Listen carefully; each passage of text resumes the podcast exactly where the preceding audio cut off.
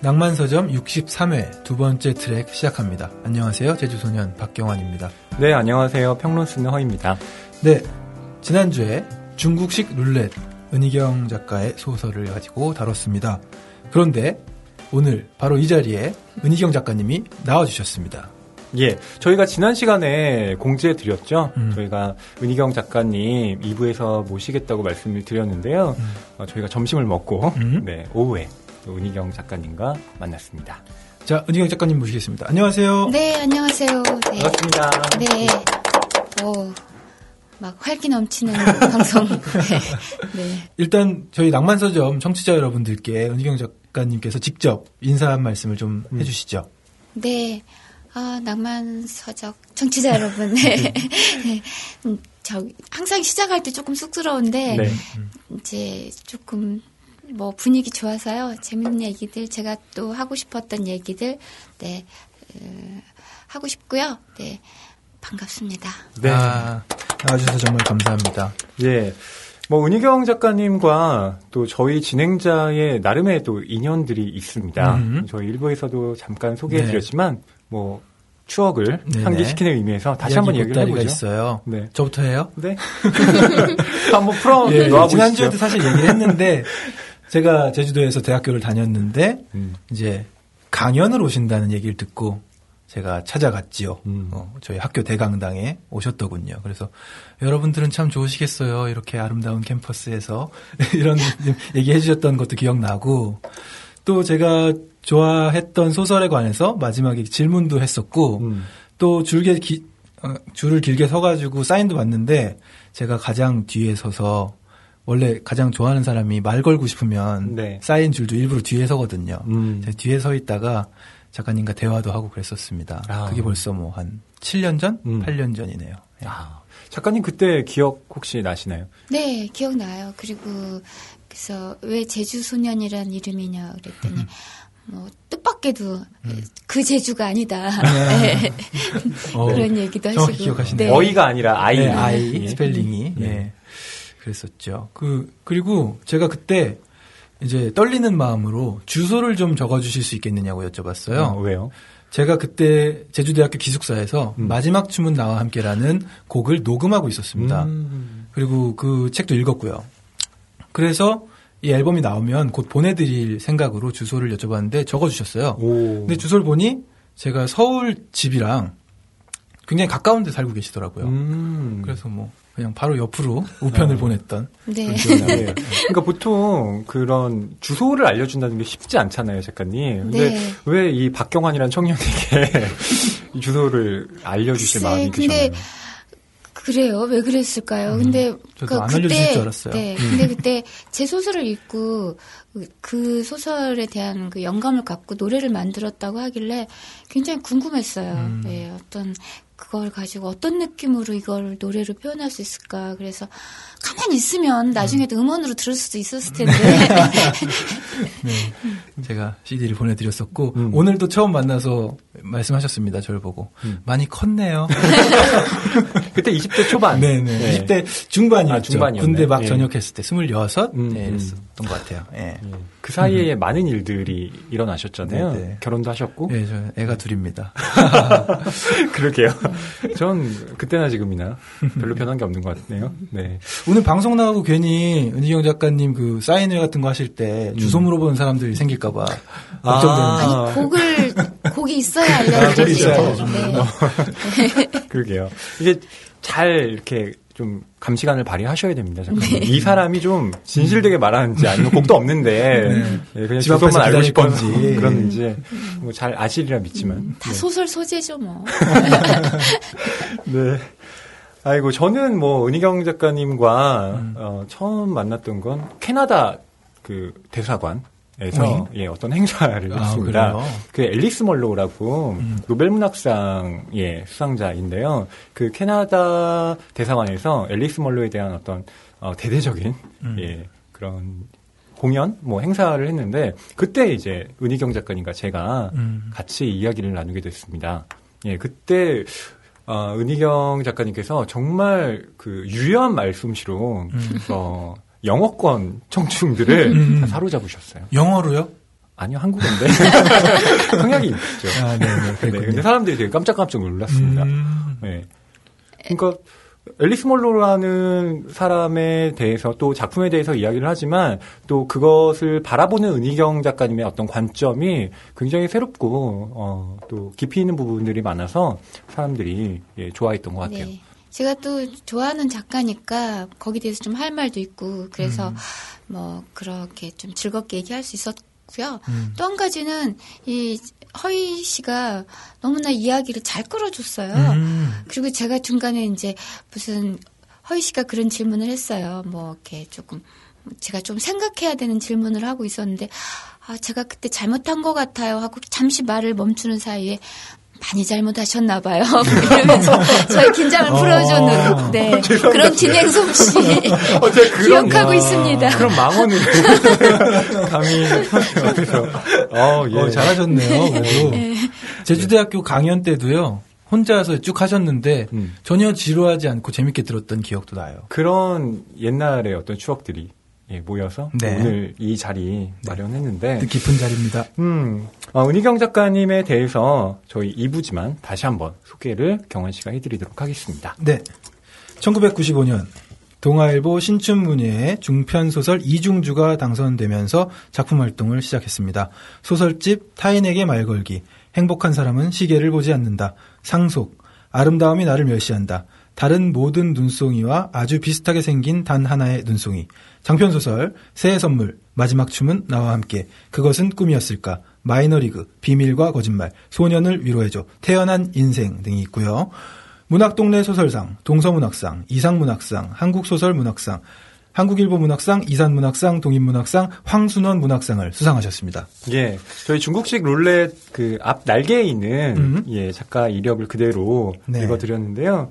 정말 소개해드릴 작품들도 많고 네. 상도 많이 받으셨고 저는 작가님 만나면 또 여쭤보고 싶었던 것이 이 원래 편집자도 하시고 예 다른 일들을 하시다가 음. 이제 작가로 등단을 하시게 된 거잖아요. 그때가 이제 30대로 알고 있는데 사실 지금 저희가 이제 경화 씨도 그렇고 음. 저도 30대거든요. 그러니까 지금 와서 이제 하- 어떤 하던 길을 바꿔서 다른 일을 한다는 게 그렇게 쉬울 것 같진 않은데 어, 작가님께서 어떻게 또 이 작가라는 소설가라는 길을 또 처음에 결심하시게 되셨는지 네. 예, 그것부터 좀 시작을 해보면 어떨까 네. 싶어요. 바꿨다기보다 음. 음, 그냥 눈치 안 보고 원래 하고 싶었던 거를 음. 음, 하게 됐다고 할까요? 막 그러니까 바꾼다고 할 만한 무슨 대단한 내 인생이 그때까지는 없었어요. 음. 물론 이제 뭐 그 생활인으로서 살아온 이력 이제 뭐 기초를 쌓은 거 뭐 결혼하고 아이들 키우고 이런 거는 이제 뭐 했지만 내 인생이라고 할 만한 것이 별로 없었던 것 같아요. 그래서 이제 어릴 때부터 꿈이 작가였어요. 음. 그리고 잘하는 것도 별로 없고 그냥 책 읽고 뭔가 삐짝거리고 그런 거 말고는 뭐 운동도 못 하고 친구들하고 잘 못 사귀고 그랬었거든요. 그래서 어릴 때부터 꿈이 작가였는데 그리고 뭐 중고등학교 때 막 그냥 당연히 문예반 같은 거 막 하고 또 음. 당연히 국문과 진학하고 당연히 국문과 나온 남자랑 결혼하고 뭐, 뭐 어쨌든 되는데. 어쨌든 그런 식으로 뭐 작가로서의 뭐 뭐랄까 스텝이라고 할까요? 그런 음. 식으로 가는데 결국 그때 20대 때 작가는 되지 못했어요. 근데 음. 그게 그 당시 생각해 보면은 그러니까 어, 왜 그랬을 까? 제가 글솜씨는 있었어요. 그때도 뭐 이렇게 무슨 학교 행사 때 뭐 카피 쓰고 뭐 이런 것들이 있잖아요. 글솜씨 있는 학생들한테 맡겨진 일들 그런 것들 도맡아 하고 뭐 주변에서도 쟤는 글 잘 쓴다. 그렇 그런데 작가가 되지 못했던 거는 아마 그 음, 제가 좀 별로 이 세상에서 할 말이 없었던 것 같아요. 음. 나만의 어떤 관점이 없었던 것 같아요. 그러니까 왜냐하면 굉장히 모범생으로 살려고 하고 정답을 맞추려고 하는 그런 인생이기 때문에 지금 할 일, 해야 될 일, 뭐 학생이면 이런 일을 해야 되고 또 졸업하면 취직해야 되고 취직하면 결혼해야 되고 이런 식으로 막 닥쳐오는 그 숙제를 풀듯이 이렇게 살았기 때문에 내가 뭐 그 저기 소설이라는 것은 나는 인간을 이렇게 본다. 나는 인생이란 걸 이렇게 생각한다. 네, 나는 이 세계를 이런 식으로 생각하고 있다. 이걸 말하는 거잖아요. 근데 그렇게 말할 나만의 관점이 없어서 제 글재주는 있지만 무엇인가 누구한텐가 무슨 말을 할 만한 그 나의 세계가 없었던 것 같아요. 음. 근데 이제 제가 30대 중반이 되고 그러니까 조금 어 여러 가지를 절망도 하고 뭐 여러 가지 내가 속았구나 하는 것도 좀 깨닫게 되고 그렇게 내가 믿었던 것들이 이거는 음 잘못 이 설정된 어떤 틀에서 내가 이거를 이렇게 뭔가 그, 그, 그 헛된 음. 그 문제를 풀고 있었다는 거. 그런 거를 좀 깨달으면서 그럼 내가 진짜 하고 싶은 게 뭔가 그런 생각을 해서 약간의 제가 그 저만의 시간을 난생 처음으로 이제 혼자 여행을 가서 저만의 시간을 좀 가졌어요. 그래서 음. 그때 그럼 내가 뭘 하고 싶은지 며칠 동안 생각해 보다가 잘할 수 있고 또 하고 싶은 게 역시 글쓰기였다는 걸 생각하고 쓰기 시작하니까 너무 잘 써지는 거예요. 네. 계기가 됐던 여행이 음. 있었던 거네요, 그럼. 그- 그런 어떤 그런 모험을 해 이게 뭔가 이 안정 을 계속 안정적인 선택만 하다가는 음. 이 틀에서 못 벗어난다는 생각 때문에 제가 그러니까 저로서는 대단한 음. 결심을 하고 모그그 모험심에 여행을 갔던 거죠. 음흠. 조금 나 혼자 있어 보자. 이 모든 그, 그 무슨 마리오네트와 같은 존재로 막 이- 이런 이런 선 같은 거 다 끊어버리고 허공에 좀 떠 있어 보자. 뭐 이런 느낌이랄까. 음. 네.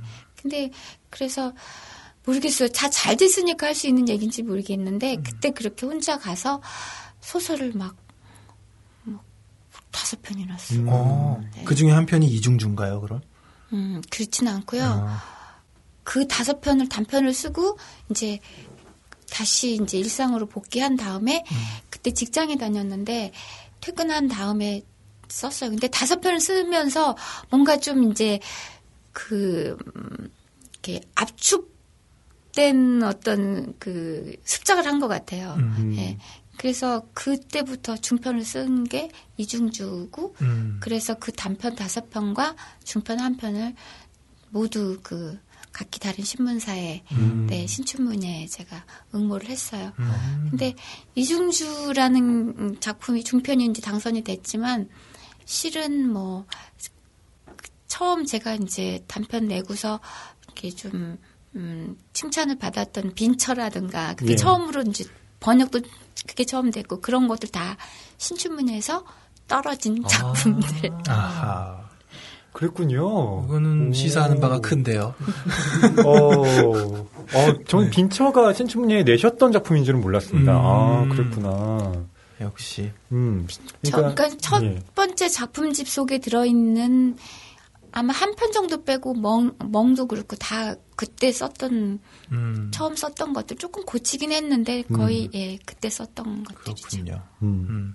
그러니까 여기에서 시사해 주는 바가 있죠. 음. 아, 낭만서점 청취자 여러분 중에서도 소설가 지망생들이 많으실 텐데요. 네, 낭만서점 공모전도 하죠. 예.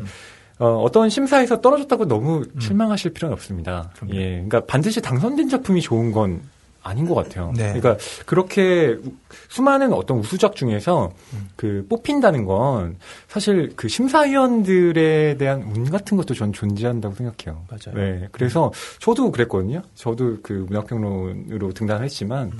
아, 다른 데서는 막 떨어지고 그랬는데 또 어떤 데서는 되더라고요.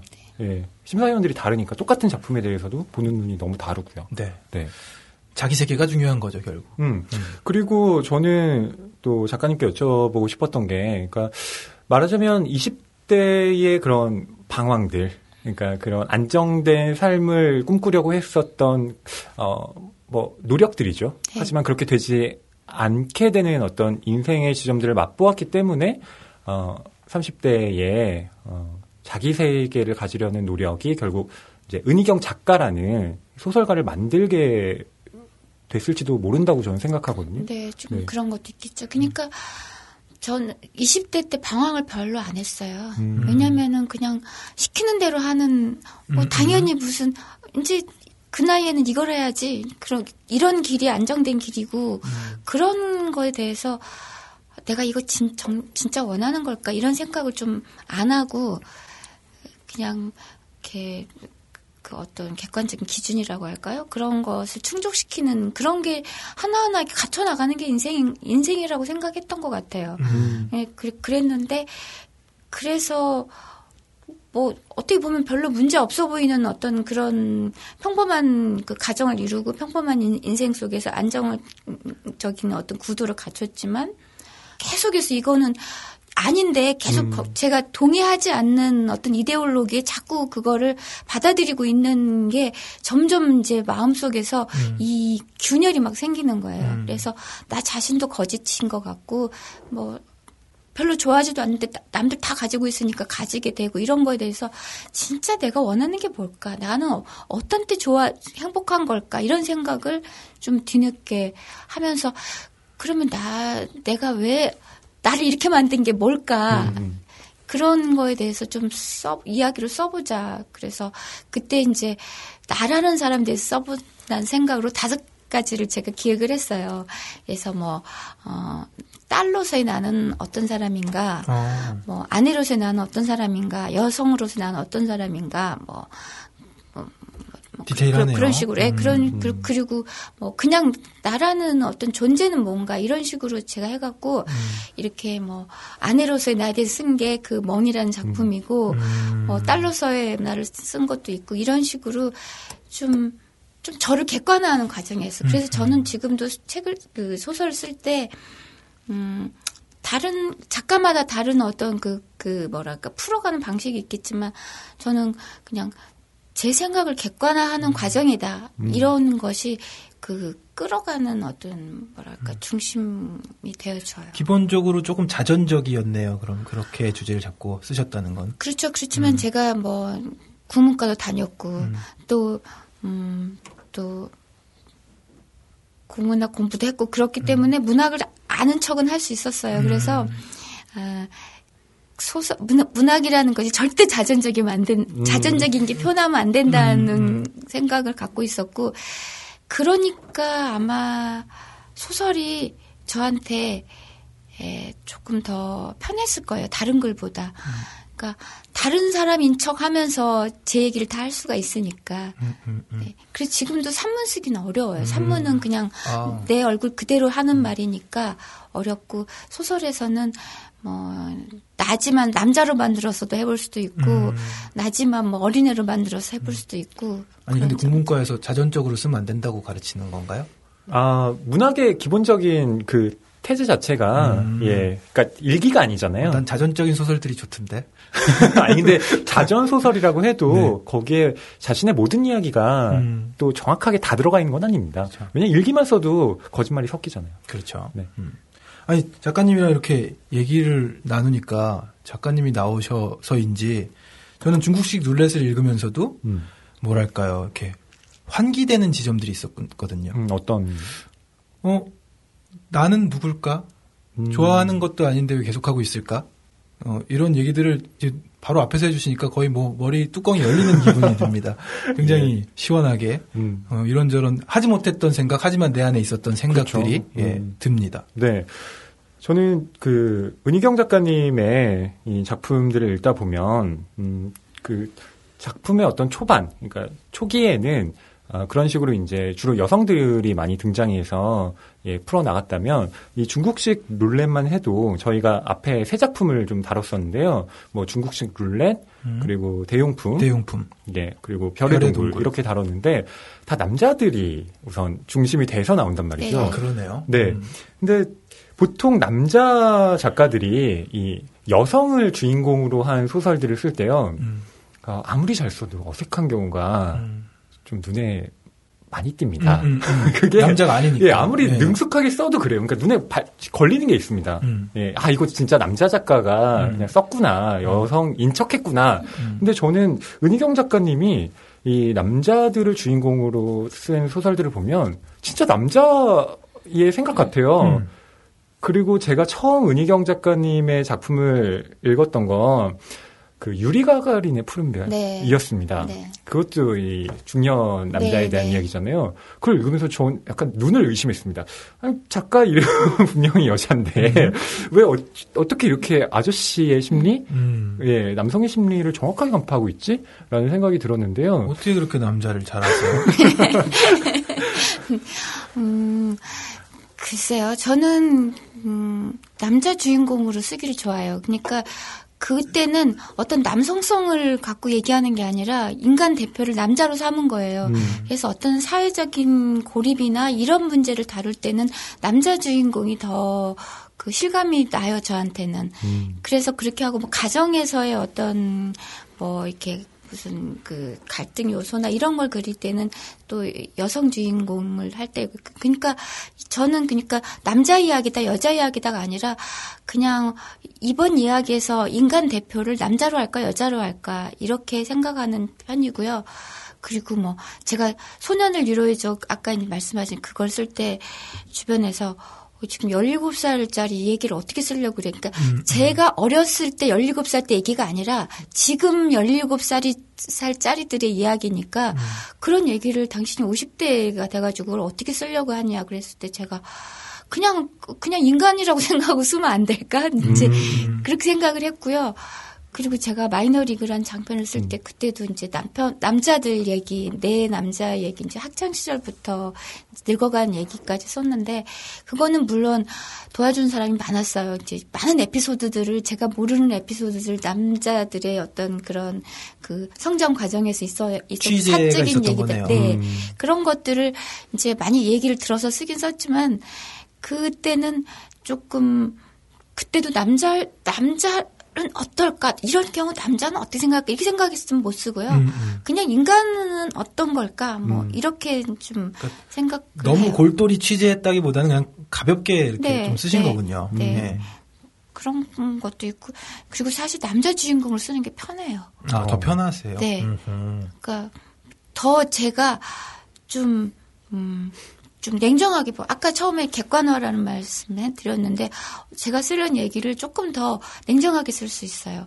여자 주인공으로 하면은 제가 막 이입이 많이 막 음, 되는 것 같아요. 아니 대용품에서도 이 남자애들이 둘이서 신발 막 차기 하고 네. 주스러 가고 이러잖아요. 여자애들은 잘 그러고 놀질 않잖아요. 네. 그런 에피소드 디테일 같은 것도 음. 경험 속에서는 아닐 것 같은데 잘 살리시고 하니까 음. 신기한 감정이 들긴 합니다. 어쩌면 우리 우리가 생각하는 것보다 훨씬 남녀 차가 그렇게 중요한 게 아닐지도 몰라요. 음. 개인 차가 제일 중요하니까. 음, 네. 음. 네. 참, 그 중국식 룰렛을 읽으면서, 음, 저는 이 작품에서 그 우연히 사람들이 만나게 되는 그 어떤 방식이 좀 흥미로웠는데요. 음, 이를테면 그 오랜만에 만난 그 동창들의 경우에도 한 번은 결혼식장에서 만나고요. 또 한 번은 그 장례식장에서 만납니다. 그러니까 아니 같은 작품에서가 아니라 네, 그렇죠. 이 중국식 룰렛이라는 이 작품집 안에 보면 음, 음. 그런 식으로 어떤 인간의 관혼상제라고 네, 하죠. 네. 어, 거기에서 이제 어떤 우연 그리고 이들의 만남이 비롯되는구나라는 것도 음. 저는 이 소설이 가지고 있는 뭐 우연과 필연이라는 그 테마와 더불어서 음. 굉장히 흥미로웠거든요. 음. 경환 씨는 혹시 그 만남의 어떤 방식에 대해서 어떤 지금 듣고 보니? 그러네요. 중국식 룰렛에서는 네. 그 여자를 장례식장에서. 만나고 네. 대용품에서는 또 그녀를 결혼식장 결혼식장에서 만나고 네. 어떻게 그런 데서 만남을 추진하셨어요? 아니 근데 일부러 만나지 않고 우연히 만나려면은 음. 사실 그런 장소가 더그 음. 자연스러울 것 음. 같았어요. 음. 뭐막 그 소식을 막 수소문해서 만난다는 것은 이제 음. 뭔가 적극적인 행동이기 맞아. 때문에 네. 그 우연한 건 아니고 음. 뭐 무슨 그런 어떤 뭐 친구 찾기 뭐 이런 거 하는 것도 음. 음. 뭔가 그런 설정이 필요하면 또 이렇게 썼겠지만 이건 좀 우연히 뜻밖의 뭐 네. 이런 걸 해야 돼서 그랬던 것 그렇게 만난 만남에 이 인물들이 갖는 감정 같은 게 저는 굉장히 와닿더라고요. 음. 저도 그런 자리에서 우연히 누군가를 만나게 되는 경우와 대화를 나누는 경우 그때 들었던 그런 기분 음. 같은 게 너무 잘 녹아 있는 것 같았어요. 그러니까 저는 어떤 얘기를 하고 싶었냐면요. 어, 그 결혼식이나 장례식은 음. 어떻게 보면 삶이 새롭게 시작되는 순간과 또 삶이 끝나는 음. 예 그런 순간을 의미하잖아요. 그 순간에 비롯되는 아, 우연한 만남들. 그러니까 어떻게 보면 인간의 어, 그 만남, 예. 그리고 인, 인간과 인간이 관계 맺는다라고 하는 것은 그렇게 생이 시작하는 순간과 마지막의 순간에서 빚어지는 것일지도 모르겠다. 네, 뭐 요런 문학평론가의 네 그런 생각을 네. 그좀 의미 했습니다. 의미를 의미 부여. 얽혀가면서 네. 그러면서 뭐 이렇게 네, 낭만 서점은 진행됩니다. 네. 아 근데 실은 그냥 제 경험이 그거밖에 없어서일 수도 있어요. 제가 좀 경험의 폭을 넓혀 보겠습니다. 아, 네. 아니 뭐. 예. 그리고 또 한 가지 이 네네. 소설에서 공통되는 것들도 있어요. 음. 주로 공원 많이 나오고요. 공원. 예. 네. 음. 예, 한강. 그러니까 같은 그 네. 도시에 저랑 살고 계시기 때문에 대략 왠지 비슷한 게 아닐까 하는 상상을 하면서 읽었습니다. 일산의 예를 모공. 들어 어, 모 오피스텔이라든지 왠지 제가 알아보러 들어갔던 부동산인 것 같고. 아 진짜 경험이 예, 겹치실 예. 수 있으니까. 그러니까 여기서 묘사되고 있는 그 배경들이 네. 어, 이- 우리 동네 같은데 이런 느낌을 받으면서 예, 읽었습니다. 네, 제가 어, 95년에 작가가 됐는데요. 그 이제 95년 신춘문예니까 1월 1일에. 음. 근데 제가 그때 2월인가에 이제 제가 지금 살고 있는 신도시로 이사를 왔어요. 음. 그런 다음에 계속 가- 거기서 살고 있어요. 그렇기 때문에 저희 작가 생활은 전부 그 신도시예요. 신도시에 사는 동안 이제 이루어졌던 거고 자연히 그 공간의 영향을 받아요. 그래서 음. 제 소설 속에 많은 배경이 그냥 단순히 장소를 빌린 게 아니라 정서적으로 음. 그 어떤 오래된 동네에 사는 게 아니라 신도시라는 곳에 사는 어떤 음. 만들어진 도시에 사는 뿌리 없는 이- 그런 이야기들, 고독들, 고립 이런 것들이 좀 아무래도 많이 나와요. 저랑 신도시 동기세요. 들어간 날 연도가 똑같아요. 아 그래요? 95년 네, 2월에 네, 네. 들어가셨어요? 똑같이 들어갔습니다. 네, 마을 이름도 아마 연마을일 겁니다. 아 네. 그때 한창 다 개발이 됐었군요. 예. 그리고 나서 저는 또 더 조금 더 깊은 신도시로 한 번더 이사했죠. 아, 네. 95년이 뭔가 날이었군요. 저도 95년에 이사를 했는데요. 그때 아마 인구 이동이 많았을 겁니다. 그때였군요. 그 부동산. 네. 네. 그래서 뭐 그리고 제가 이제 그 글을 쓸때 에, 이제 이 실제로 소설을 쓰고 있을 때 공원에를 자주 가요. 음. 그때 막 많은 걸 막 포착하는 것 같아요. 아하. 네. 근데 그런 게, 음, 그렇게 우연히 뭐 그렇게 됐다기보다도 지금 자기가 써야 될 얘기에 굉장히 지금 모든 그 회로를 가동시키고 있는 상태에서 뭘 보든지 그걸로 딱 맞춰, 맞춰진다고 할까? 그래서 자기가 필요한 대로 편집해서 막 쓰는 것 같아요. 음. 그래서 제가 그걸 안 겪었으면 이걸 못 썼어 그런 거는 별로 없는 것 같아요. 음. 그냥 뭘 보든 간에 그때는 내 소설에 맞는 걸로 맞춰갖고 얘기를 막 쓰는 것 같아요. 음. 아, 눈에 띄고 싶다. 아, 소설에 등장하고 싶으세요? 등장하게. 어, 아르마니. 청년 뭐 이렇게. 나오시면 저는 그 사실 부러운 어떤 관계가 또 있는데 그게 어떤 건가 하면 바로 신영철 평론가와 음. 은희경 작가님의 관계입니다. 그러니까 아니 뭐 개인적으로 네. 뭐 가까운지는 제가 잘 모르지만 음. 작품에서 신영철 평론가가 이제 은희경 작가님에 대해서 어떤 평한 것들이 쫙 화제가 돼요. 근데 그걸 읽어보면 진짜 은희경 작가님의 작품이 더 빛나 보입니다. 음흠. 예. 그래서 그걸 보면서 이제 작가님께서도 아, 그렇게 나를 잘 읽어주는 평론가들한테 좀 네.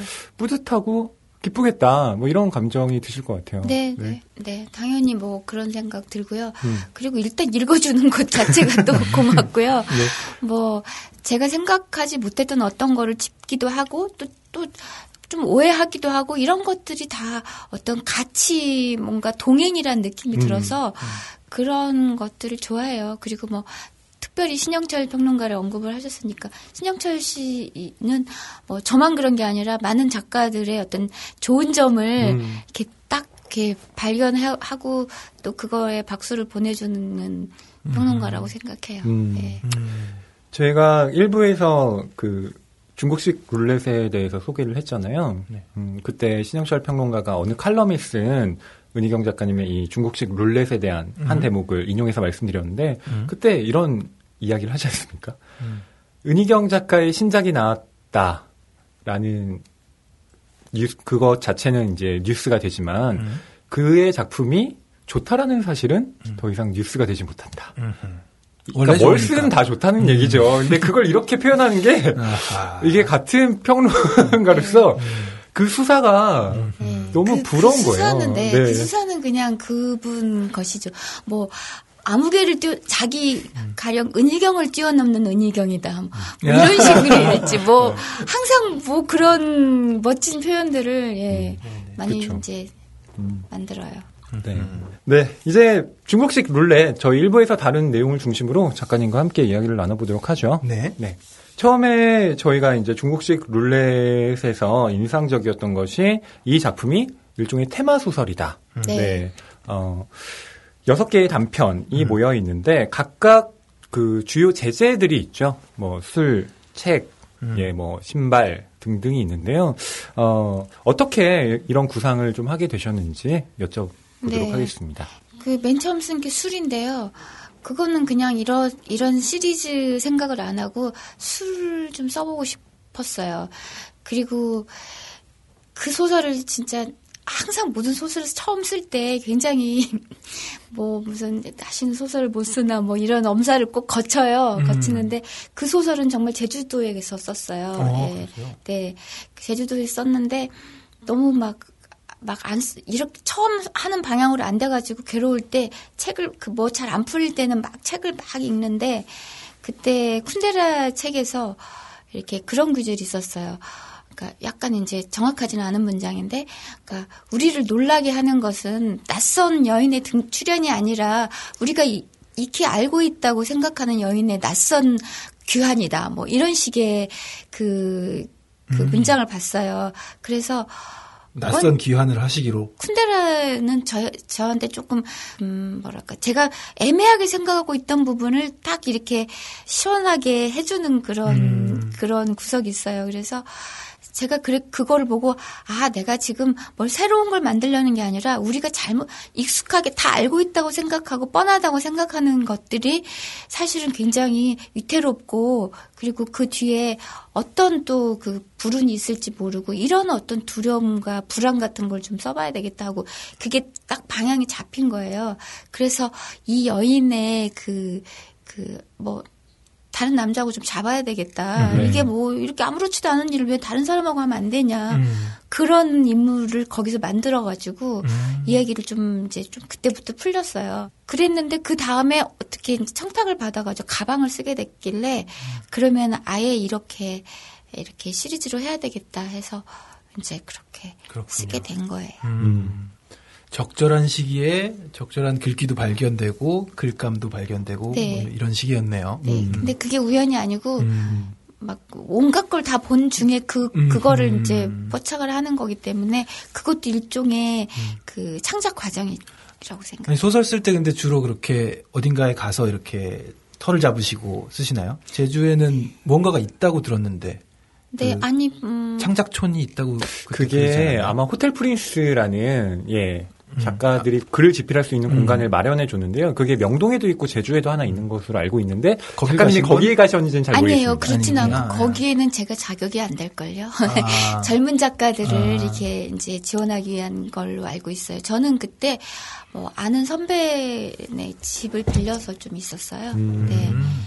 근데 그 그때 이제 이 소설은 8년 전에 쓴 거니까요. 다른 거는 이제 거의 최근에 쓴 거지만 이 소설은 좀 오래 전에 쓴 건데 그때까지만 해도 그리고 불과 뭐 몇 년 전까지만 해도 새 소설 쓸 때 어디를 자꾸 가야 됐었어요. 음.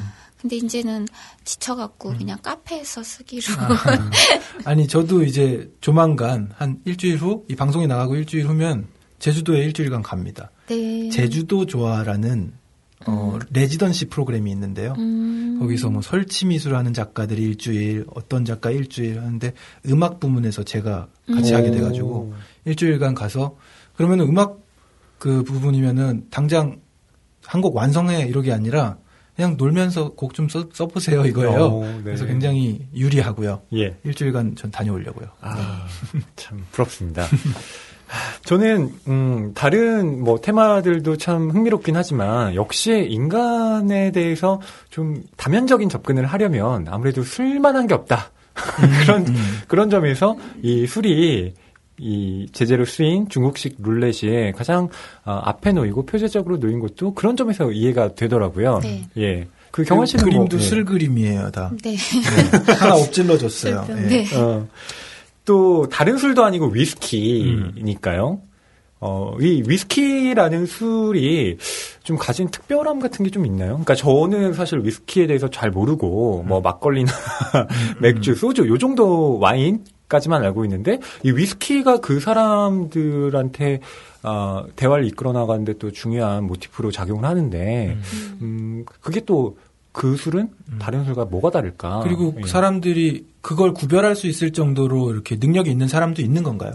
음. 그렇겠죠? 음. 예. 술 잘 마시는 사람들은. 네. 음. 냄새만 맡고. 음.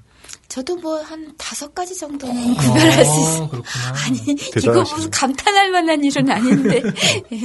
음, 그, 이 책 나오고 또 질문을 많이 받았어요. 술을 좋아하십니까? 위스키를 그렇게 자주 드십니까? 뭐 이런 얘기 들었는데, 저는 물론 이제 술자리 좋아, 좋아하고, 친구들하고 술 마시는 거 좋아하는데, 되게 맥주를 마시게 되잖아요. 맥주를 마시고, 그리고 뭐 조금 특별한 날이면 또 와인도 마실 수 있지만, 자주 있는 일은 아니고, 그렇지만은 위스키를 어쩌다 마시는 거는 조금 좀막 맛이 없애고 막 기분을 돋구는 이런 거보다도 뭔가 대결하는 것 같은 게 있어요. 음. 그러니까 아마 저희가 어디 무슨 바 같은 술집에서 위스키를 마시는 게 아니라 혼자 위스키를 마시기 때문인지도 모르겠어요. 혼술 하시는군요. 네. 네. 네.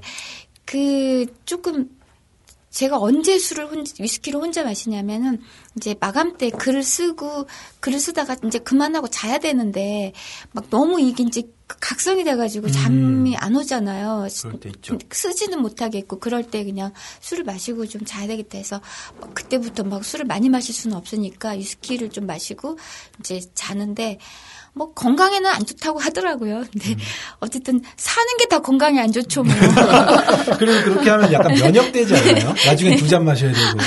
근데 어쨌든 그래서 그런 상황 자체가 제가 굉장히 뭔가에 집중돼 있고 약간 긴장돼 있는 상태에서 좀 혼자고 그래서 뭔가 음미하듯이 대결하듯이 좀 술을 마시, 마시게 됐어요 위스키를 그래서 혼자인데 누구랑 대결을 하나요? 그 술을 술을요. 아. 네. 아니 술하고 나하고 싸우는 건 아니지만 어. 뭔가 집중한다는 뜻에서 음. 네. 그래서 어 이거 뭐 무슨 맛이지 뭐 이런 식으로 좀 그리고 천천히 마시고 이러니까 음. 그런 위스키에 대한 제 인상이 그런 게 있었나 봐요. 음. 근데 음 특히 싱글 몰트 위스키는 제가 또 사실 제 남편이 술꾼이에요. 아. 그래서 그 술에 대해서 조금 음, 그 좀 관심이 있- 있었는데 제가 비밀과 거짓말이라는 장편을 쓸 때그 이제 주인공이 영화 감독이에요. 그래서 그러니까 도시 남자, 혼자 사는 고독한 도시 남자 뭐. 그래서 밤에 이렇게 그, 그 어떤 쓸쓸한 야경을 내려 도시 야경을 내려다 보면서 이렇게 한 잔씩 마시는 취향이 있는 남자인데 이 사람이 뭘 마시면 좋을까? 그렇게 좀 폼 좀 잡고 이런 사람들은 싱글 몰트 위스키를 마실 거다. 그래서 제가 공부를 좀 했어요. 예. 그랬더니 이 세계가 또 재밌더라고요. 그래서 뭐 이렇게 모든 뭐, 이 뭐, 술을 만드는 그 호들갑에서부터 시작해서 거기다 의미를 부여하는 거, 온갖 향에 대한 어떤 독특한 수사들 좀 재밌어가지고 공부를 했었어요. 그래서 이 소설을 쓰면서 그런 거를 조금 이렇게 이제 그런 어떤 어떤 거, 사물을 해석하는 방식을 방식의 호들갑 내지는 또 좋게 보면 취향? 이런 거를 술로 좀 해봤는데 사실은 제가 그렇게 막 전문가가 아니기 때문에 설정을 이 아는 척 하는 사람이 얘기하는 걸로 해서 잘 알고 있는 전문가가 얘기하는 걸로 설정하면은 이렇게 흠잡힐 수 있으니까 네, 진짜 예, 전문가한테. 예, 예, 그러니까는 그냥 그냥 뭐 정보를 알고 그냥 아는 척 떠들어대는 알마니 청년이 네네. 예, 늘어놓는 아. 얘기로 예, 아니 좀, 좀 약해 남편분이 술꾼이라는 말씀을 하셨습니다. 네 뭐 자기야 나가야 될 정도는 아닌 거죠. 근데 남편분의 그러면 그 영향이 있네요. 술 이렇게 소재로 삼으신 거 자체가 왜냐면 예전에 그것은 꿈이었을까라는 소설 제가 재밌게 읽었다는 그 소설도 비틀즈의 Rubber Soul 앨범 track list를 가지고 쭉 목차를 만드시고 그런데 그런 말씀을 하셨어요. 남편분이 틀어주는 대로 음악을 들으신다고. 네.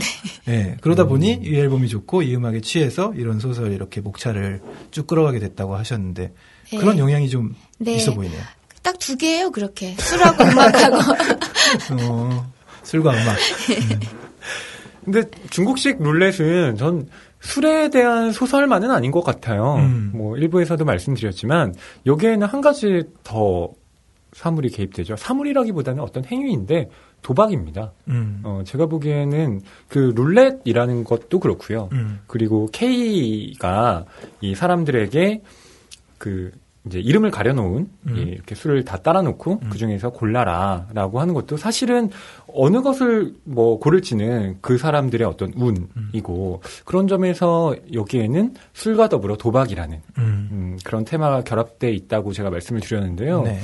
어, 그게 저는 정말 인생론처럼 읽히기도 하더라고요. 음. 그러니까 어쩌면 사는 게 다 도박 같다. 음. 사는 게 다 건강에 네, 안 좋다고. 다 제로섬이야.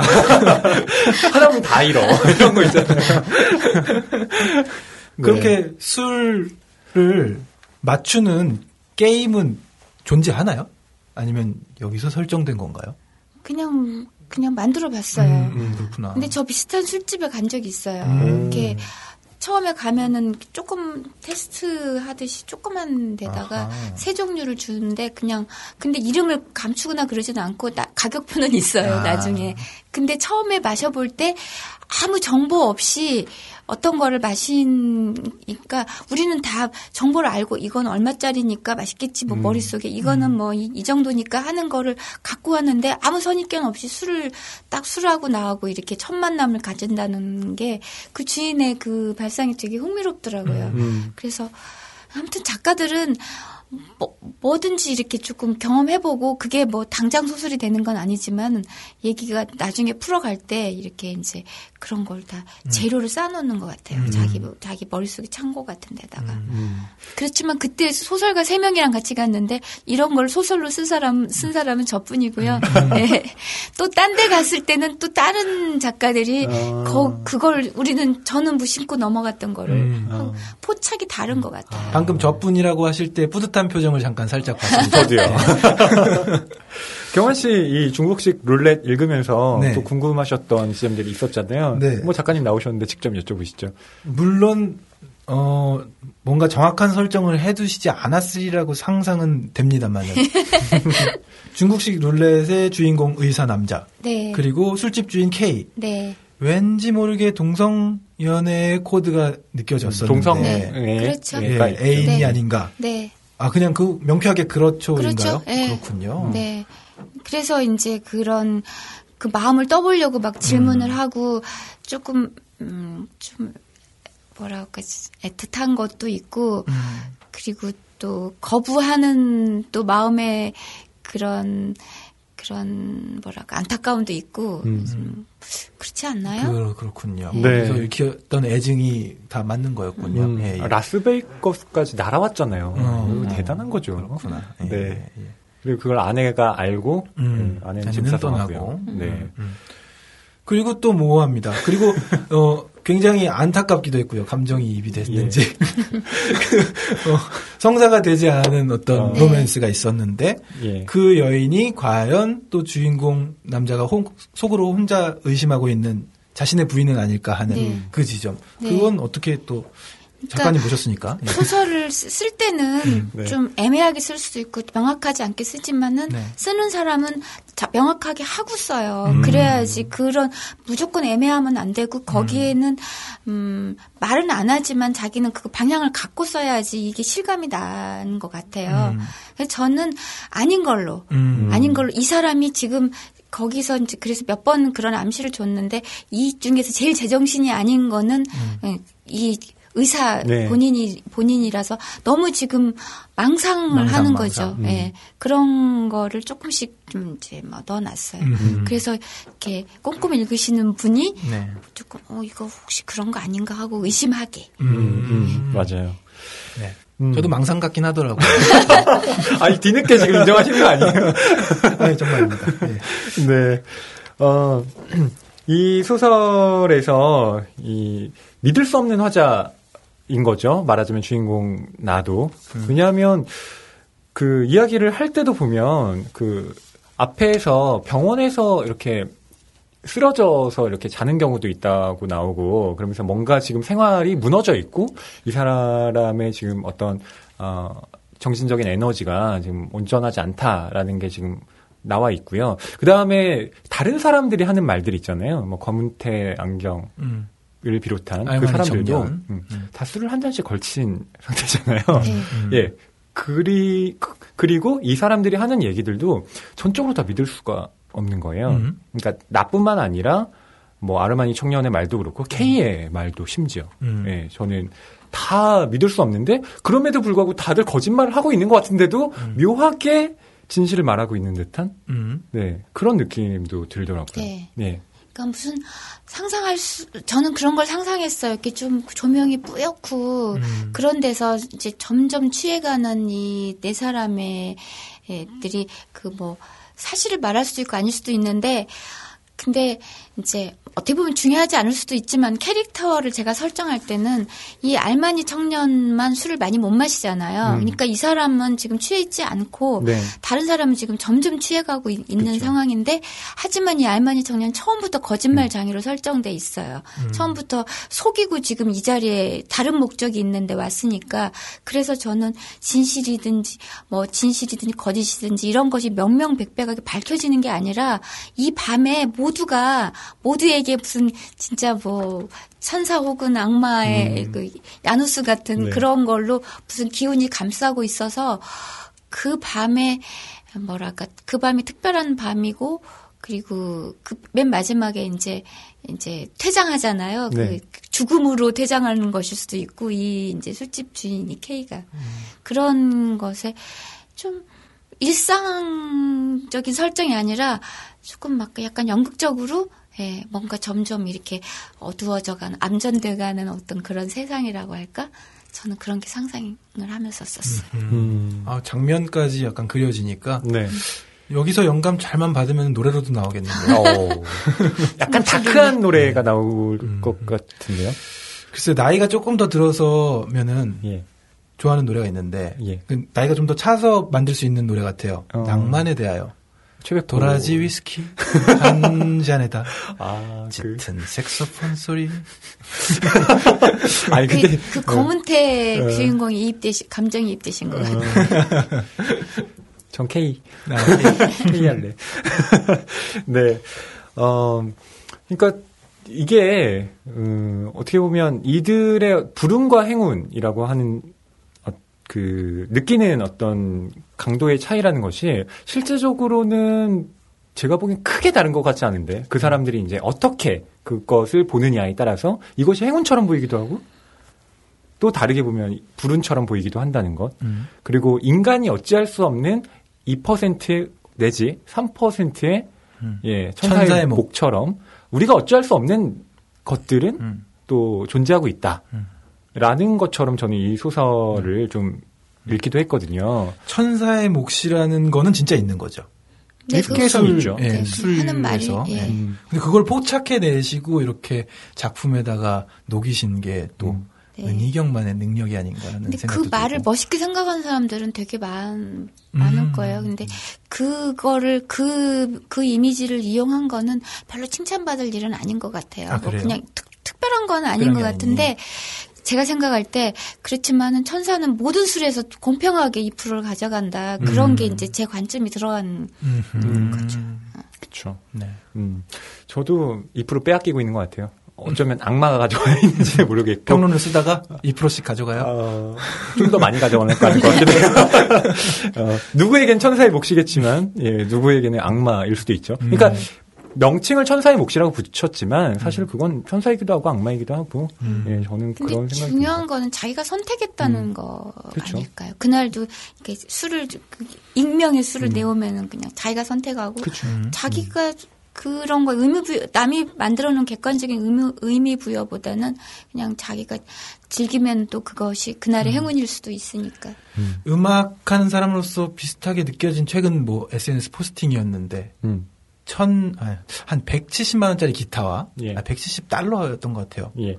17만 원짜리 기타. 음. 뭐 이런 기타 소리 두 개를 비교해 보세요. 어떤 게 비싼 기타일까요? 이런 게 있었어요. 음. 근데 정말 아무 생각 없이 들으면은 아, 뭐 이것도 좋은데 했는데 그게 좀 싼 기타고 음. 한 것처럼 어, 위스키 아는 사람만 또 알 텐데 자기한테 맞는 술 마시는 거잖아요. 한라산이랑 참이슬이랑 음. 내놓고 맞춰보라 그러면 맞출 수 있을지 음. 네, 생각도 듭니다. 음. 자, 저희 중국식 룰렛에 대해서 네, 이야기를 나눠봤는데 저희가 또 다음 작품 네. 네, 이야기를 나눠보겠습니다. 저희가 대용품에 대해서 네, 어, 작가님과 함께 대화를 나눠볼 텐데요. 이 대용품은 신발이 모티프인 네. 네, 소설입니다. 어, 원래 두 소년이 서울에 영재 테스트를 받으러 가다가 이제 버스 사고가 일어나게 되죠.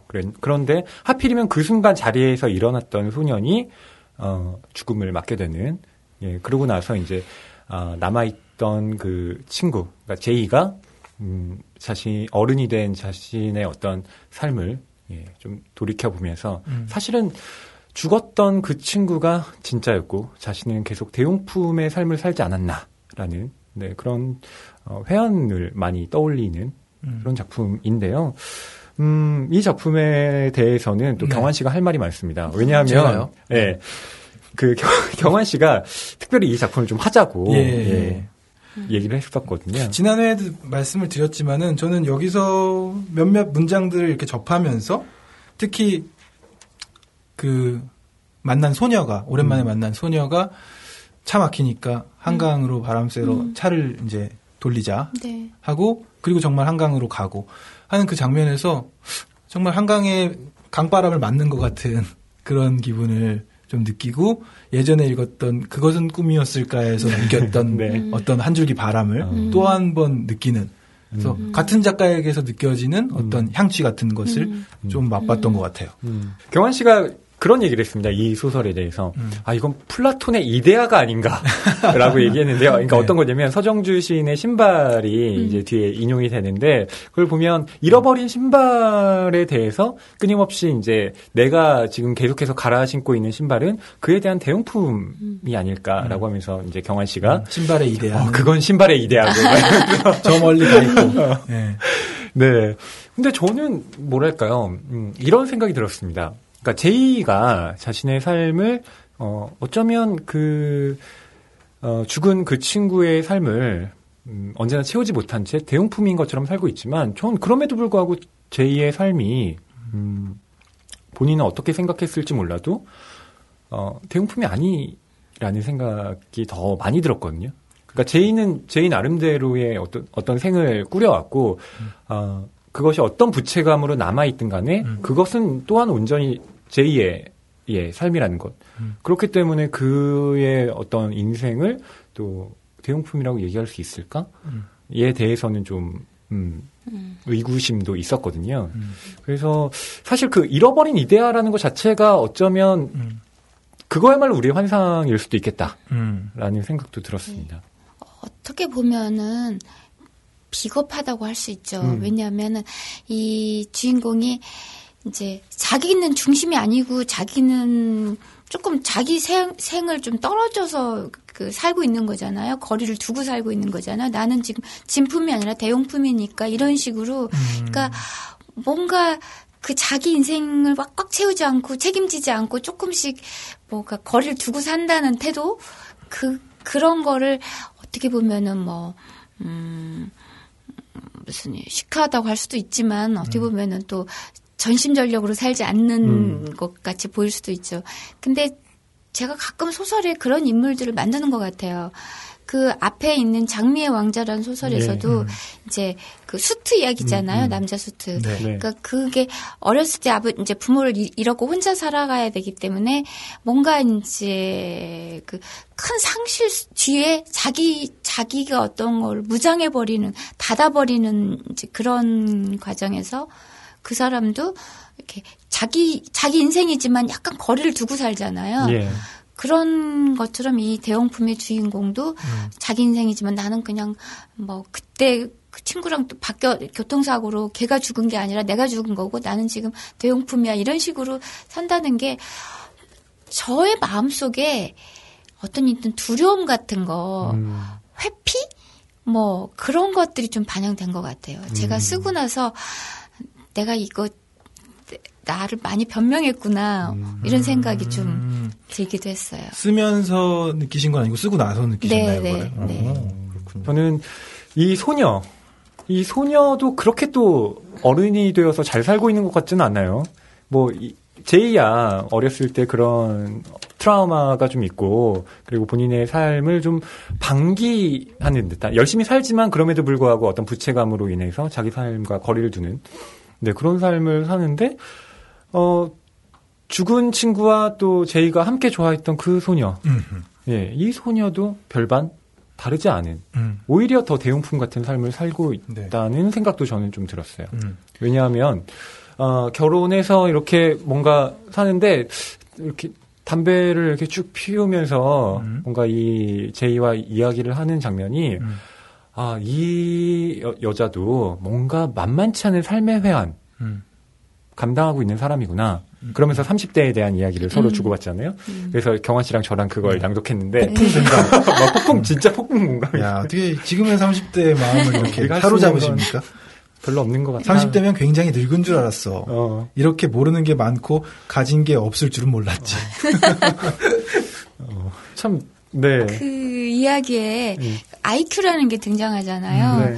그러니까는 이제 그, 그, 저기 소년 둘이, 이제 이 주인공 남자는 자기는 사실 IQ가 그렇게 높지 않은데 음. 그 테스트지를 자기보다 어린 사람 용을 받기 때문에 음. 자기가 좀 IQ가 높게 나와가지고 불안하잖아요. 사실은 내가 지금 이렇게, 음, 남들이 오해하는 것만큼 머리가 좋지 않아 음. 생각하고 있고 그런데 이 소녀는 사실 IQ는 높은데 엄마가 좀 그 제 머리 믿고 공부 안 음, 하니까 맞아요. 낮게 써달라고 해가지고 자기가 머리가 안 좋은 줄 알고 있잖아요. 음. 그러니까 그 여기서 제가 그냥 생각하기로 IQ라는 건 세상의 어떤 평균적 기준 음. 그런 거에 그런 거에 의해서 사람을 평가하고 재단하거나 그렇게 할 필요 없는데 음. 그거의 그런 기준을 가지고 우리는 뭐, 음, 뭐 그냥 정품이 아니라든지 네. 뭐 이런 식으로 하게 한 것이 참 일종의 어떤 폭력적인 상황이 음흠. 거. 우리 인- 인생을 왜곡시키니까 예. 그런 얘기 좀 포함됐어요. 그래서 대용품이라는 게 다 주인이 자기가 주인인데 음. 그냥 그런 식으로 너 이렇게 일정한 그런 거를 채우지 못했으니 기준을 채우지 못했으니까 뭐 너는 뭐 대용품일 수 있다 이런 암시. 근데 사실 그런 그런 기준이라는 게 거기서 이제 주인공이 잠깐 비꼬지만 그러면은 뭐 120부터는 되고 121부터는 네, 뭐 맞아요. 안 되고 뭐 음, 음. 그런 거 너무나 무의미한 건데 우리는 너무나 많은 그런 기준들을 가지고 살아가고 있으니까 네. 그런 얘기들 좀 해본 거죠. 음. 또이 대용품과 또 비슷한 맥락에서 네. 별의 동굴의 별의 동굴. 주인공도 참 재밌게 읽었습니다. 별의 동굴. 되게 공감도 네, 경화 네. 씨가 많이 하더라고요. 시간 강사. 아, 40대 네, 시간 40대는 강사. 아니지만 네, 시간 강사. 네. 그리고 9년째 어, 완성하지 못하고 있는 논문, 박사 박사 논문. 논문. 네. 예. 뭐몇 년이 됐는지 모르겠습니다. 제주 소년 6집을 향해서 지금 가고 있는데 완성이 안 됩니다. 음. 예. 근데 저는 이 별의 동굴이 어, 이- 그러니까 이 작품에 대해서 좀 이야기를 하려면 음, 그러니까 2014년이라는 예 그때의 사건을 좀 거론해야 되지 않을까 싶은데요. 그러니까 이 소설이 지금 테마 소설집이고 그 시간 순서대로 지금 묶여 있습니다. 음. 근데 작가님의 그 작가의 말에도 쓰여 있지만 어, 2014년 4월에 음. 네그 세월호 사건이 아, 있고 난 이후에 엄청난 예 충격이었잖아요. 음. 그렇기 때문에 거의 모든 문인들이 음. 어, 한동안 뭐 글을 쓰지 못했던 그런 상황이도 했는데 음. 음, 문제는 보면 이 작품도 그러니까 일관적인 테마는 쭉 흐르고 있지만 음. 보면 그때 이후로 쓰여진 소설들은 묘하게 다른 색깔들을 가지고 있어요. 저는 좀? 그렇게 음. 읽혔거든요. 음. 그러니까 이를테면 중국식 룰렛과 음. 어, 별의 동굴 혹은 정화된 밤을 읽어보면 그렇습니다. 음. 그러니까 가장 앞에 쓰여진 소설은 사실 어떤 어떤 동정 그리고 어떤 희망을 찾아보기가 상당히 어려운데 음, 음. 그 별의 동굴만 해도 음. 부동산 그 어, 여자와의 만남을 음. 이제 언급한다든지 음. 예, 정화된 밤에서 또 나오는 예, 어떤 것들이 묘하게 어떤 비관에서 작가님이 음. 그 비관 안으로 매몰되지 않고 다른 지점을 발견해 내려는 어떤 음, 시도들 음, 음. 예. 탈출구가 있군요. 예, 그런 것들을 네. 이렇게 빛을 살짝 음. 보여주시는 듯한. 네, 그런 인상을 저는 받았거든요. 그래서 별의 동굴이 유독 공감을 많이 느끼게 하면서도 음. 묘하게 어, 이 작품이 낙관적이다라고 느끼게 한 것도 음. 어, 저는 좀 그 사건과 결부지어서 이야기를 해야 되지 않을까 싶어요. 음.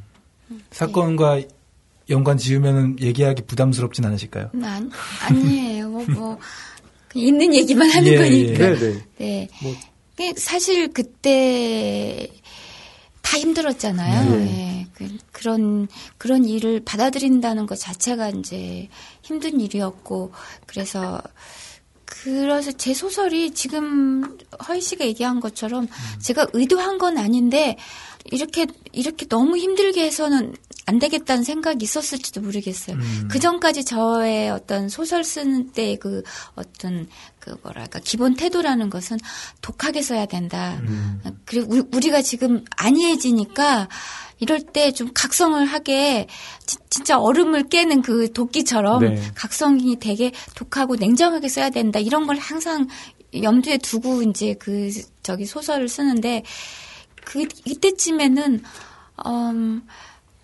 조금 그래도 그러니까 조금 너무 힘들어 너무 힘들게 하지 말자라는 생각이 어느 정도 있었어요. 사실은 그래서 내가 제가 의도적으로 아, 이- 여기서 희망을 말하고 싶다 이렇게까지 태도가 바뀐 건 아닌데 음. 그냥 그렇게 힘들게 힘들게까지 하고 싶지 않았다거나 할까.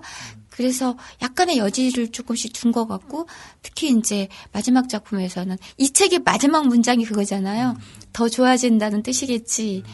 그래서 뭔지 음 이제는 힘을 내야 되지 않을까 그런 생각으로 했던 것 같고 그래서 작가의 말에도 제가 썼던 그 용어 중에 에, 다정한 부력이 필요하다는 얘기. 네. 예.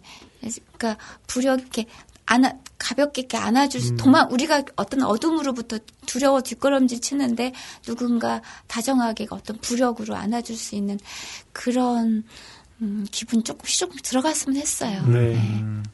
네, 그렇군요. 음. 다정한 부력을 왠지 느낀 것 같습니다. 읽으면서도 그렇고 지금 얘기를 들으면서도 그렇고요. 그쵸. 네. 확실히 그 앞 작품과 예, 뒤에 배치되어 있는 작품들의 예, 약, 그 세밀한 결들이 음. 네네. 좀 다르다는 생각이 드는데요. 이 별의 동굴 경환 씨뭐 네. 본인에게 아니, 충실히 네. 아니 이 별의 동굴 말이에요. 네. 좀 이렇게 장편으로 안 나오나요? 잘 되고 막 이렇게 신부전 아, 받고 부동산 여자와 네, 예, 함께. 부동산 네. 막 두세 배 뛰고 오피스텔 막 오피스텔 하나 갖게 돼서 네. 같이 뭐 살았던. 부동산 회사 차려가고 예, 건물주 되고 예, 뭐 그러니까 산책하는 장면도 그렇고 왠지 막 이 세계에 더 있고 싶은 어. 예, 좋은 작품을 만나면 늘 그렇잖아요. 그래서 예. 그런 기분이 좀 느껴졌습니다. 음.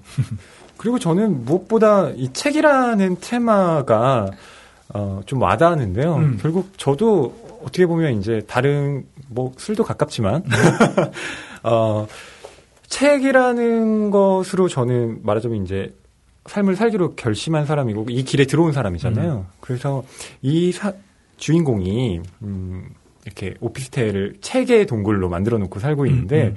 그것이 저의 삶과 되게 비슷해 보이는 거예요. 네. 저도 방에 들어가면 약간 갇힌 것 같다라는 느낌. 예, 그냥 책으로 둘러싸인 음, 세계에 내가 그냥 아 있구나. 근데 왠지 여기에 있으면 어 마음이 좀 편해지는 게 있습니다.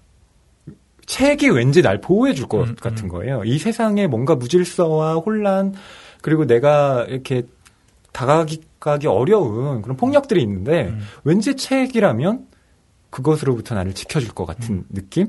하지만 양면적이죠. 음.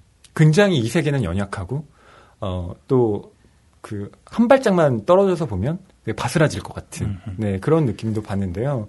뭐 작가님께서도 또 이 책과, 예, 때려야 뗄 수 없는 삶을 네. 계속 살아오셨는데, 어떠셨나요? 예. 이- 지금 말씀하신 것처럼 책이 뭔가 이제 음 보호를, 해- 보호를 해주는 네. 것 같고, 나의 신분을 증명해 주는 것 같고, 그런데 그, 그 소설 속에도 있지만, 그 대화 중에 있지만, 그니까 그, 그 여성이, 어, 이 안에 있으면은 뭐, 정말 뭐, 아무것도 안 부럽겠어, 이런 식으로 얘기하니까, 세상 돌아가는 거를 모른다는 게 문제죠, 뭐, 이런 식으로 또 얘기하잖아요. 얘기하셨듯이, 그 세계가 그렇다고 해서, 그 바깥 세계를 대체할 수 있는 세계는 아닌데, 이제 어떤 자기의 동굴처럼 그 안에서 이제 자기 세계를 만들어가는 건데 이 소설 주인공의 그 조금 음, 슬픈 점은 아, 다른 건 아무것도 없고 어느 세계를 가나 자기는 그 약자고 가진 게 없는 그 패자일 수 있고 네. 그런데 오직 오직 이 책에 관해서만은 자기는 부자고 충분히 전문가고 그렇다는 거죠.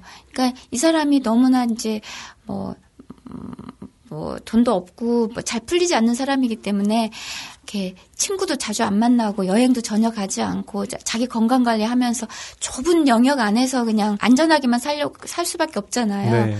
그- 그래서 그러, 그렇지만 나는 이렇게 이렇게 규모를 줄이면 자존심을 음, 지킬 수 있다 뭐 이런 식으로 생각하면서 이렇게 살아가는데 그마저도 허, 허용이 안 돼가지고 네. 이제 병에 걸리게 되는 그런 얘기인데 제가 작년 여름에 이제 책 정리를 한번 했어요. 저도 이제 막 너무 오랜만에 정리를 하는데 너무 안 읽은 책도 많고 도대- 그리고 버리려고 하니까 막상. 버릴 책이 별로 없어요. 음. 근데 그 책이 중요해서가 아니라 제가 가지고 있는 책에 대한 허세 같은 거 읽으려고 남겨두는 게 아니라 이 책은 지니고 있어야 될 것 같은 어떤 이런 정도의 지식은 내가 언제든지 뭐 다시 봐야 될 것 같은 게 이런 것에 포기를 못하는 걸 보고 그거 이제 깨달은 거예요. 그러니까 내가 책에 대해 책을 진짜 읽으려고 하는 책보다도 나의 허세로 이걸 책을 갖고 있구나. 그러면서 왜 이런 허세가 필요했을까? 그런 데서부터 얘기가 좀 시작됐어요. 책을 버리면서. 그러니까, 음, 어쨌든 모든 소설이 다 저, 제가 문제라서 시작되는 거거든요. 음, 제가 비겁하고, 제가, 제가 약하고, 제가 모순되고, 제가 좀 장깨 부리고, 이런 얘기들이 다 주인공 속에 들어가는 건데. 예, 저도 그 부분을 시작됐어요. 굉장히 공감했어요. 저 무슨 전집 같은 거 이건 언젠가 읽어야 되는데 하면서 이사 다닐 때마다 다 들고 다니는 거예요. 예. 그래서 어느 순간에 제가 다 처분을 했습니다. 그리고 책이 굉장히 조금 남았고 하지만 CD는 계속해서 가지고 있죠. 그런데 그러던 그러다가 그래서 이 주인공이 얘기를 해줄 때 예. 책벌레는 책 다 먹어치우고 어, 안 읽고 괜히 허세 부리는 사람이 갖고 있다 이렇게 얘기할 때 아, 저에게 약간 반대로 적용되기도 했는데 최근에 낭만 서점하고 또 책 관련 코너를 하면서 세상이 저에게 허세를 요구하더라고요. 아. 책 소개해줘야 되는 코너 있고 그래서 못 버리게 되거나 이게 남 남에게 주로 주거든요 많이 예. 책 좋아하는 사람들이 있어서 이거 정말 재밌게 읽었는데 너 읽으라고 이렇게 줬는데 그걸 제가 계속 저의 허세를 위해 가지고 있어야 되는 상황이 음. 되어가고 있습니다. 뭐 직업적 소품. 네. 그렇죠. 뭐 반드시 허세라고 할수 네. 있겠습니까? 예. 원래 사람이 뭔가 허세도 있고요. 네. 그러면서 생활을 해 나가는 것 같아요. 음. 예. 그 조지 오웰이 그러잖아요. 어, 작가가 되려는 욕망. 그러니까 작가가 소설을 쓰는 욕망 중에 하나가 유명해지고 싶고 음흠. 남들한테 인정받고 싶은 욕망이다. 어, 음. 부인할 수 없다라고 이야기를 하는데 전 그런 허세도 예 어떤 추동력이라고 맞아요. 생각해요. 우리 네. 동물농장 할 때 얘기 나왔던 거죠? 네. 맞아요. 괜히 저를 이제 이런 식으로 옹호하고 어, 허세 가득. 네, 그런데요. 아, 저희 참 이 작품에 대해서 사실 나머지 어, 또 이야기를 많이 나눠봐야 하는데 음. 음, 오늘 새 작품으로만 음. 또 이야기를 나눴습니다. 네. 음. 어, 은희경 작가님 정말 예, 저희 모셔서 음. 어, 이런저런 이야기 나눠봤는데 아, 벌써 헤어지나요? 그렇게 말씀하시면 장편으로. 또 어. 예, 작가님 지금 집필 중인 네네. 예, 계획 중인 작품이 있으시죠? 음. 네. 네. 그 언제나 만날 70 때마다 계획 중인 음. 작품에 대해서 얘기를 들을 수가 있네요. 정말 부지런하신 것 같아요. 네, 아, 부지런한, 좀, 좀 노력형이죠. 음. 이러면서. 네. 그냥 언제나 써야지 이렇게 좀 탄력 있어요. 생활도 그렇고 태도 자체가. 음, 내용이나 이렇게 골조 같은 게좀 음. 네. 있는 편이신가 봐요, 언제나. 음. 소년을 위로해줘 전에는 이제 비보잉에 대한 이야기를 쓰고 있다라고 음. 하셨는데 지금은 제가 그 매스컴에서 접한 바를 70년대 여자 대학 기숙사 네. 네. 배경으로 쓰고 70년대 있다고. 말에 예, 여자 대학 기숙사를 배경으로 한 아, 연애 소설이었으면 좋겠지만 벌써 흥미가 갑니다. 아, 이거 연애 소설. 네. 여자 기숙사라니까 또. 네 여자 대학 기숙사 음. 네 음.